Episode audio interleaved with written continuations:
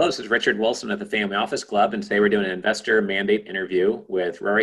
Welcome, Rory. Hi, Richard. How are you? Good, good. How about yourself? Good, thank you.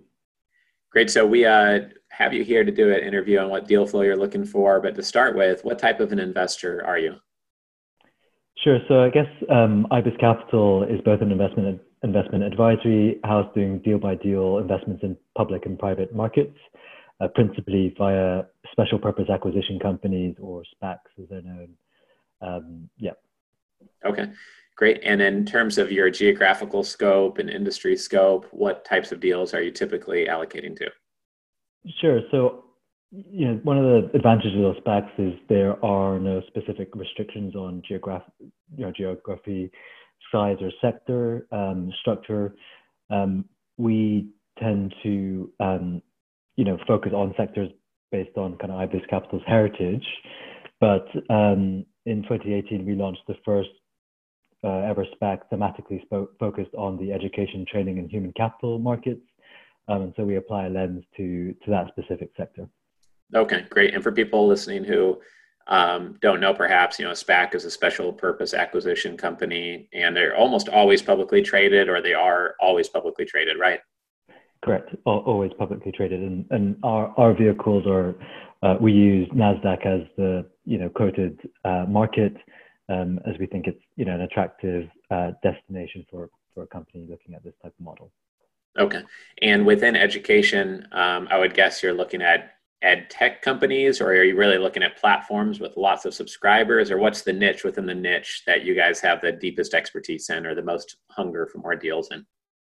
Sure. So, I mean, education and training um, markets are you know, both large and undergoing significant, digital transformation, uh, the latter for probably over a decade. Um, our, our expertise um, at the firm has really been in managing digital transformation within media, um, and the education and training markets are three times the size of that. We, we think that you know um, we're looking for a balance of businesses that um, who are on a sort of growth story to benefit from digitalization, but also see that you know edtech companies per se have been growing in value, uh, and and and so can be quite difficult from a you know an entry point perspective. Right, right, okay, makes sense. Um, and obviously, that area has been a bright spot, you know, in the the recent economy with COVID and everything. So that's great. What would be the the number one investment lesson you've learned? Maybe something that you wish you knew a decade ago uh, when it comes to either SPACs or due diligence on deals or the education training space.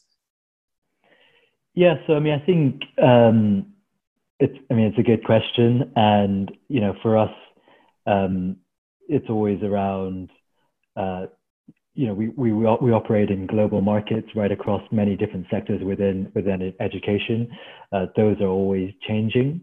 Um, and, and often um, building the expertise around opportunities is, is the key, you know, part of the key um, kind of differentiator that we have. So I think, you know, I would say, you know, playing to our strengths, it's around kind of, you know, building the network as, as much as possible um, and and a kind of understanding um, in, in markets. Right, right.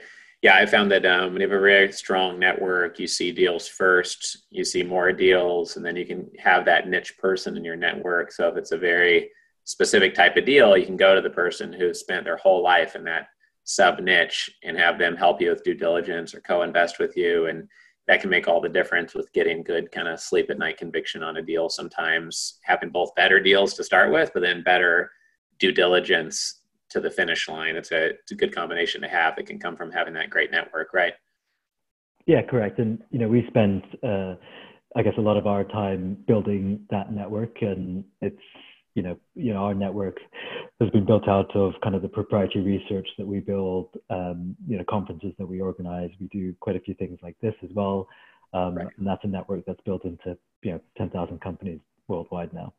Right, great. Well, we're happy to keep this one uh, nice and short for you, not take up too much of your day. But I'm happy to keep you in mind. You know, we have um, some training industry assets ourselves. You know, we do a lot of online education, of course. So happy to keep you guys in mind for when we get deals that could be relevant. And if anyone in the Family Office Club would like to connect with Rory, then just let us know. And that's one of the benefits of membership. It's just helping you guys get connected in case there's a deal that they could be looking at or a investment that maybe you're trying to do as a sponsor or a fund and you could use a big brother partner or someone to come in as the uh, majority uh, control investor on that on that deal so i appreciate your time here today rory and uh, happy to keep in touch all right thanks richard take care